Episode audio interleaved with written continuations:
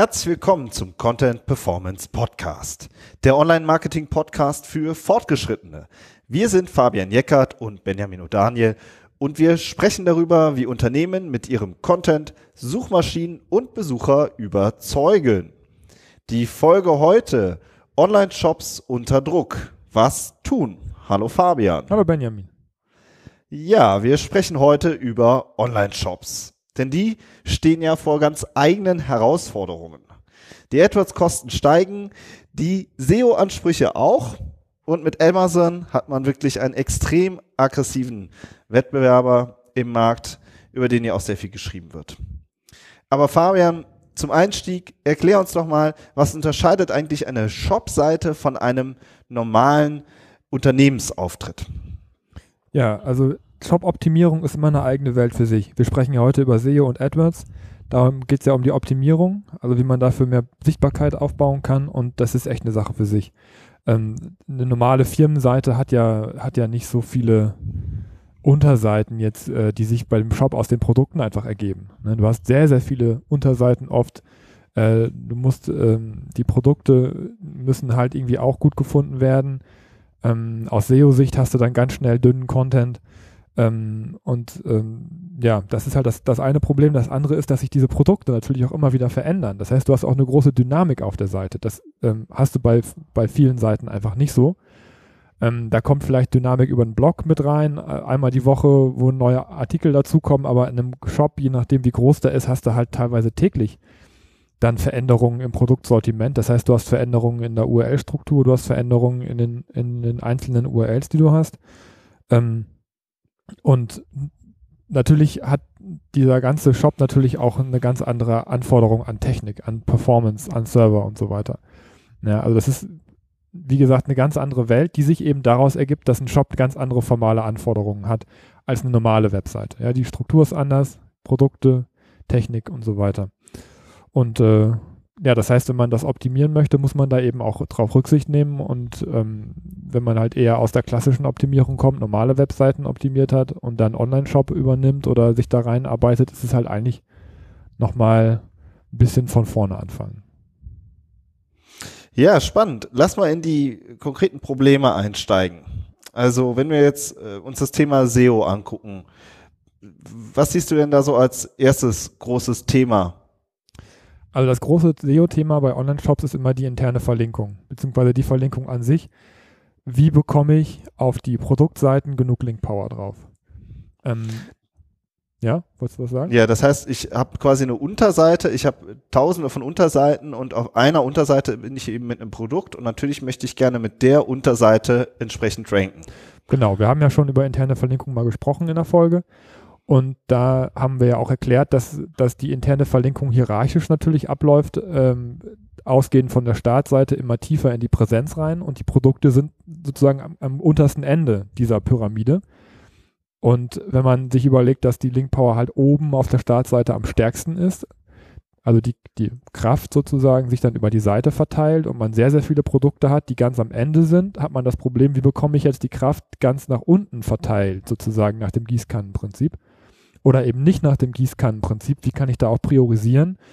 Ähm, wir gehen ja gleich noch auf, auf die Lösung ein. Ich will jetzt auch gar nicht zu tief da jetzt einsteigen. Ja. Ähm, aber das ist wirklich das, das ist wirklich das Hauptproblem, was man beim Online-Shop hat. Wie gehe ich mit diesen vielen Produkten intern, aber auch extern, wenn ich Linkaufbau betreibe, ähm, wie gehe ich da mit um? Genau. Also das ist das von SEO Problem 1, jetzt ein bisschen technischer Natur und dann gibt es ja auch noch ein Content-Problem. Ja, ähm, welchen Content? Also die meisten Shops haben ja keinen. also da sieht man halt Produkte, Produkte, Produkte und ähm, dann noch drei Spiegelstriche zu jedem Produkt und das war's. Das ist leider Gottes immer noch oft der Fall bei vielen, ähm, bei vielen Shops, was natürlich eben auch der Situation geschuldet ist, dass diese Seiten so riesig sind und man dann eben ähm, sich um eine einzelne Seite eben oft zu wenig kümmert. Ja, und ähm, gleichzeitig haben wir auch schon ähm, eine Episode zu holistischem Content gemacht. Das ist ja auch ein wesentlicher Treiber, wie man ein gutes Ranking hinbekommt, dass man holistischen Content erstellt, also sehr umfangreichen, sehr tiefgehenden Content und diese minimal ausgestatteten Produktseiten sind sozusagen das krasse Gegenteil davon. Ja. Aber es gibt das ja noch heißt, die Kategorieseiten, ne? die sind ja noch Genau, es gibt noch die Kategorieseiten, die sind noch da drüber, ähm, die sind aber auch oft sehr dünn. Ja, ja also ähm, man muss sozusagen sowohl auf den Produktseiten als auch auf den Kategorieseiten ist einfach sehr wenig Content vorhanden. Und ähm, das macht das Ganze eben noch schwieriger. Also die haben sozusagen wenig Link Power, wenig interne Link Power ähm, und dann auch noch sehr wenig Content. Äh, was ich jetzt äh, heute nochmal gesehen habe, eine Studie von, äh, von einem Textanbieter, bei dem man Text bestellen kann fürs Jahr 2017, wo die mal gesagt haben, welche einzelnen Textbereiche denn bei denen am meisten bestellt wurden. Und äh, da kam, glaube ich, direkt nach Blogartikel, also Blogartikel war die Haupttextart und nach Nummer zwei war Produkttexte und Shoptexte. Ja, das heißt, es gibt da was, also ich meine, wenn ich, wenn ich meinen Shoptext und meine Produkttexte schon bei einem Dienstleister bestellen muss, ich schreibe die nicht selber, das sagt ja auch viel über die Qualität aus, oder? Ja, also das ist halt, das ist dann natürlich dann noch der nächste Schritt. Dann hat man vielleicht ein paar Shop-Texte, aber die sind dann halt eben irgendwie für ein paar Cent irgendwo bestellt worden und werden halt irgendwie zusammengeklöppelt. Ja, also nach dem Motto, Hauptsache wir haben 200 Wörter ähm, hm. auf der Seite oder 200 Zeichen oder was auch immer. Ähm, aber da wird nicht, das sind keine Texte, sage ich mal, äh, wie wir arbeiten, also sondern da, da wird einfach irgendein Content produziert, so und der wird dann einfach irgendwie eingepflanzt, ja, aber ob das wirklich äh, da wird sich nicht mit dem Unternehmen beschäftigt oder mit den eigentlichen Produkten, auch mit den Produkten, die ja immer in einem Wettbewerb stehen, wo man vielleicht auch Vorteile kommunizieren möchte, alles Mögliche, ja, bestimmte Zielgruppen ansprechen möchte. Das kommt man natürlich bei solchen Dienstleistern dann also die halt so massenhaft Content produzieren, natürlich nicht. So, sondern du bestellst du natürlich für ein paar Cent eben in den entsprechenden Content und den pflanzt du dann da ein. Das wird aber auch von den Usern, also ich schließe jetzt mal von mich auf generell, weiß nicht, wie du das siehst, dann komme ich auf eine Seite, dann klebt da halt irgend, irgendwie ein paar Absätze mit irgendwelchen Nonsenstext drin. Merkst du sofort, ne? Das merkst du sofort. So, ja, dann merkst du ja. sofort, okay, hier bin ich in der Grabbel, Grabbelware. So, ja. Ja, oder, also man, das strahlt, man merkt, dass man diesen Text irgendwie schon mal gelesen hat. ja, ne? Also genau. Also das, das allergrößte No-Go im Shop SEO ist ja, wenn man die Herstellertexte einfach so übernimmt. Ja. ja und dann äh, hat man die gleichen Texte wie zehn andere Shops auch, die das auch gemacht haben. Das ist bei Händlern, ne, genau. Und dann hast du natürlich ein Duplicate-Content-Problem ohne Ende. Aber das sieht man auch noch wirklich oft genug. Ja. Und dann ist natürlich auch, du hast jetzt das Thema Links noch angesprochen, also das Thema externe Links ist ja auch oft ähm, dann eher bei mir verankert, weil ich dann eben Content und Marketing PR ja auch mache. Das ist halt sau schwer auf so ein produktlastiges, auf so eine produktlastige Seite irgendwelche Links zu generieren, ja, ja. die du dann nicht irgendwie äh, eingekauft hast oder sonst irgendwas, was wir ablehnen, haben wir auch mal äh, schon ausführlich mit dem Sascha Ebach besprochen, was es für Möglichkeiten gibt, Links, externe Links zu äh, generieren. Und ähm, ja, das ist halt echt schwierig. So, ja, wenn da die Grundvoraussetzung Zweite. eine entkommerzialisierte Zone ist, wie er das immer genannt hat, ist man ja. bei einem Shop äh, hat man, das kriegt man ein Problem, weil das das Gegenteil von, von entkommerzialisiert ist, genau. Genau. Ja. Ja, also das ist aus der Content-Sicht. Und dann haben wir noch das Thema AdWords in der Einleitung angesprochen. Wie ist denn da deine Perspektive? Ja, die Perspektive kennt ja jeder, der einen Shop hat. Also Kosten steigen bei AdWords jedes Jahr. Ähm, es gibt immer mehr Wettbewerb äh, auf, den, auf die Suchbegriffe und das, ja, das bedingt sich ja gegen, gegenseitig. Ne? Mehr Wettbewerb, mehr Kosten.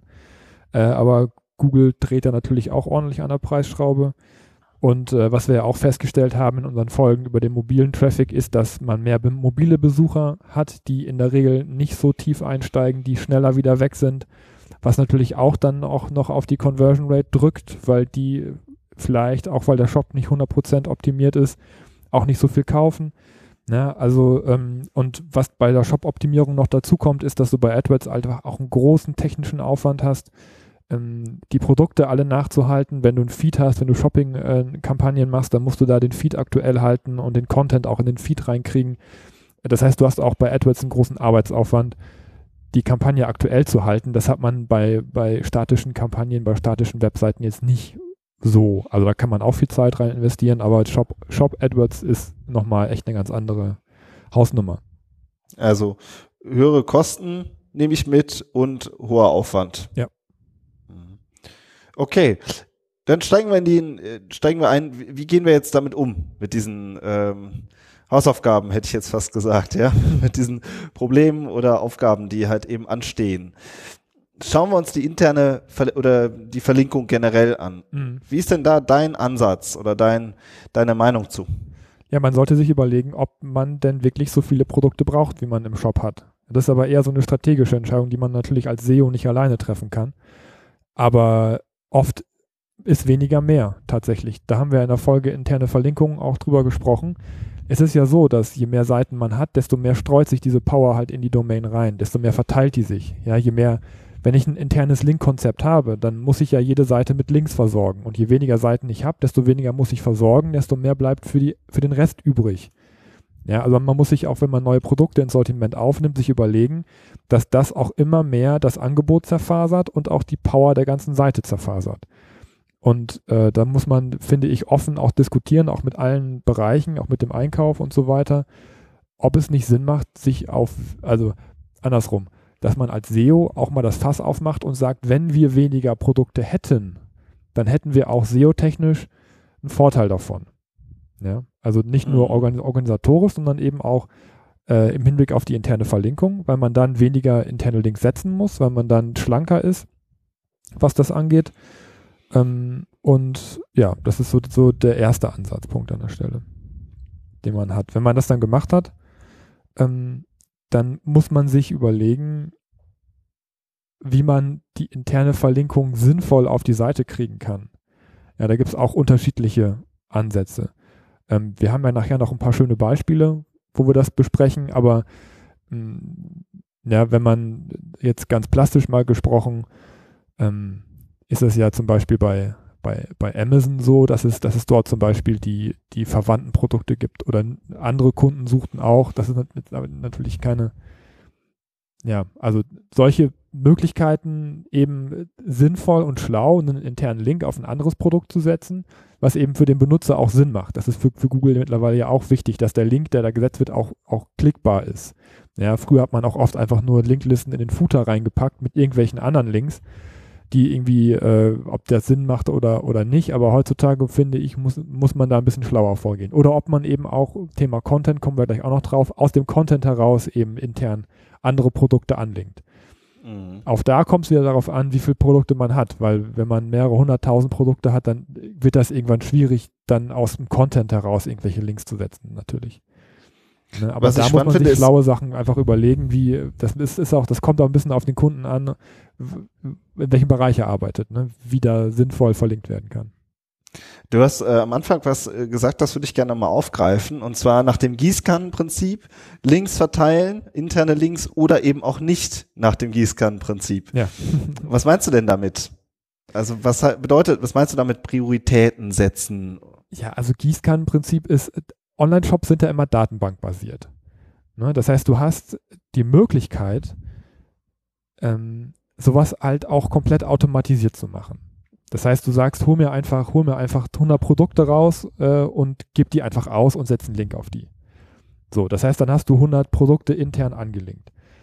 Aber die Frage ist, macht das denn Sinn? Das, das wäre so, so, jetzt so das Gießkannenprinzip, ne? dass man einfach, einfach dynamisch irgendwas, irgendwas, irgendwas daraus setzt. Aber die Frage ist ja auch, was steckt denn hinter jedem Produkt für ein Suchvolumen zum Beispiel? Ja, gibt es Produkte, die ich intern vielleicht öfter anlinken müsste als andere Produkte, weil ich da einfach mehr Umsatz erwarte oder weil da die Konkurrenz größer ist oder weil ich da vielleicht bei Google auf Platz 11 stehe und ich möchte gerne auf die erste Seite.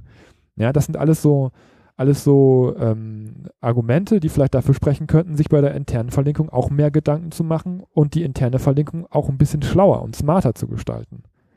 Das kann man auch über Skripte machen. Man, man kann da ja auch, ja auch, priorisieren, aber solche Gedanken muss man sich eben machen. Das ist die Aufgabe des SEOs, ähm, auch der Technik oder anderen Bereichen zu kommunizieren. Diese Produkte sind für uns wichtiger als die anderen. Und äh, was die interne Verlinkung angeht, muss da ein Schwerpunkt liegen. Ja, sehr spannend. Das ganze Thema Verlinkung auf jeden Fall. Und da sehr wichtig und großer Hebel auch immer. Wird auch gerne mhm. mal übersehen. Ja, ich übernehme dann mal direkt, weil das Thema Content hast du ja auch schon äh, so angeschnitten. Mhm. Das hat auch ähm, eine ganze Reihe von Facetten. fangen wir mal an bei dieser klassischen Produktseite, die halt oft, ähm, ja, entweder nur sind da nur ein paar Stichpunkte oder irgendwie ein Halbsatz oder es ist eben, ähm, ich sag jetzt mal, provokativ Schrott-Content, der da einfach noch drum liegt, so, ja, diese Seiten wirklich mal nochmal aufzuarbeiten und sich zu fragen, was, welche Zielgruppen sprechen wir da eigentlich an, welche Produktvorteile haben wir, wie können wir da ähm, noch mehr Vertrauen aufbauen. Das sind alles so Basics, sage ich mal, die aber eben, wenn man wirklich dann mal mit den Kunden spricht, dann merkt man, boah, da ist, steckt so viel drin in diesen Produkten und nur so wenig steht auf der Seite. Ja, und das halt äh, herauszuarbeiten und dann auch so aufzubereiten, dass es eben auch leicht verständlich und konsumierbar ist, das ist so die Basisarbeit. Hast du da mal ein Beispiel für? Ja, jetzt, also ich würde, da würde ich direkt so ein bisschen übergehen in den, in den, in den zweiten Punkt. Das ist, dass man den Content auch, auch durchaus mal emotionaler oder hochwertiger darstellen kann. Ja, also ähm, da zum ein Beispiel, weil ich jetzt kürzlich oder gerade sozusagen auf die Uhr geguckt habe. Ich habe mir mal beim im, bei Sternglas eine Uhr gekauft. Das ist so ein Uhren-Startup. Es gibt ja in jeder Branche zahlreiche Startups und ich kaufe da immer ganz gerne ein, um zu gucken, wie die so ticken. Und äh, das passt bei Uhren natürlich ganz gut. Und da sieht man halt, das ist wirklich so ein, so ein moderner Online-Shop, wie, die, wie viele Startups jetzt auftreten. Ganz wenig Produkte, mega schick, ja, also sehr gute Fotos, total aufgeräumte Seite. Und dann, wenn du dann auf der einzelnen Uhr bist, auch super, ähm, super spannenden, schön ähm, aufgemacht die Produktvorteile und die Erklärung. Auch so, sowas wie die Über uns Seite. Das ist bei vielen auch einfach nur so dahingerotzt, ja, jetzt äh, salopp gesagt. Mhm. Da stecken die halt auch total viel Arbeit rein, um so, um sich selber vorzustellen. Ja. Ähm, bei, bei den Produktseiten, du musst jetzt gerade nochmal. Also ich finde das, ich finde das spannend, äh, dass, dass du sagst, dass, obwohl es ein Shop ist, legen sie auch einen Schwerpunkt auf ihre klassischen Standardseiten, die auch andere Seiten haben, die kein Shop sind. Also dass, genau. dass, dass auch der Content, also man denkt immer Produkte, Produkte, Produkte, wenn ich einen Shop habe, aber das ist ja eigentlich genau das Gegenteil, dass man sagt, der Vertrauensaufbau findet ja nicht unbedingt auf den Produkten statt, sondern jeder klickt ja auf die Über, über uns Seite, um zu gucken, wer, wer steckt denn dahinter. Genau, ja. ja. Und, oder eben Fotos. Kaufe ich mir halt das 3 Euro oder 1 Euro Foto irgendwie in der Stockwelt ein, ja, ja. Ähm, weil ich da halt möglichst viel Kosten sparen will, weil ich ja so viele Produktseiten habe.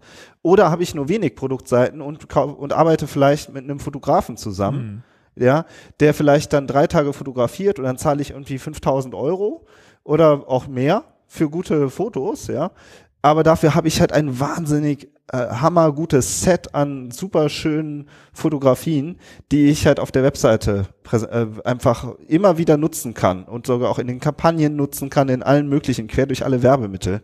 So, mhm. der Produktcontent, auch so ein, äh, ist auch einfach so, das sind so Hersteller, Mai und Edlich zum Beispiel ist es so ein, ähm, so ein Bekleidungs-, so ein Herrenausstatter oder Herrenbekleidungs- äh, Laden, sag ich jetzt mal, mhm. die haben halt super ähm, ausgefeilte Produkttexte. Ja, die sind, äh, da wird richtig auf die Produkte eingegangen, aber auf so eine ganz äh, knackige, lockere Art. Da merkst du halt, boah, Wahnsinn, was die alles, was die alles rausholen aus ihren Texten. Ja, mhm. das ist, ähm, da kann man einfach echt viel machen.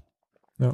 So, der dritte äh, Punkt ist nützlicher Content. Ja, also ähm, Beispiel Thomann Musikhaus. Ja, ich glaube, das war hier das Thema Gitarrenverstärker, ja, dann haben die da halt äh, Soundbeispiele eingebaut, ja, oder die erklären erstmal grundsätzlich noch äh, Hintergründe zum Thema Gitarrenverstärker, ja, was, was wie wähle ich die überhaupt aus? Ich spiele jetzt keine Gitarre, da kann ich wenig zu sagen, aber äh, da steht dann irgendwie, welchen Gitarrenverstärker hat Jimi Hendrix genutzt, ja, also so, das sind so, das ist halt auch nützlich, und interessant.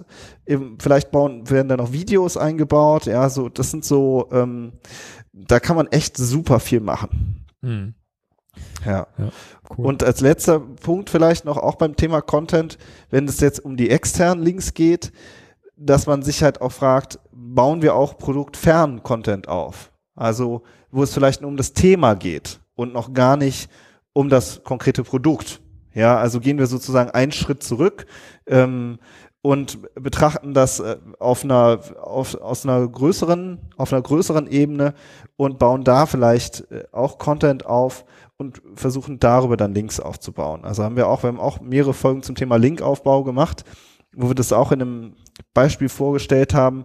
Wir haben da in der Folge ein Tool vorgestellt, das wir mal entwickelt haben, über das wir dann wiederum Links und äh, aufgebaut haben über eine Gastartikelstrategie. Also das ist auch nochmal wirklich ein Feld für sich. Wo man dann so, so ein bisschen kommerzfrei dann den Ratgeber-Content Genau, aufbaut. wo Aber man sich ist, auch lösen ja auch, muss von ja. seinen Produkten. Ne? Also, ja, ja, das ist ja auch, also das das machen ja viele schon. Ne? Man kennt ja viele Seiten oder mir als, als SEO fällt das ganz oft auf, äh, dass dann irgendwelche Seiten dann noch so einen Ratgeber dran geschraubt haben.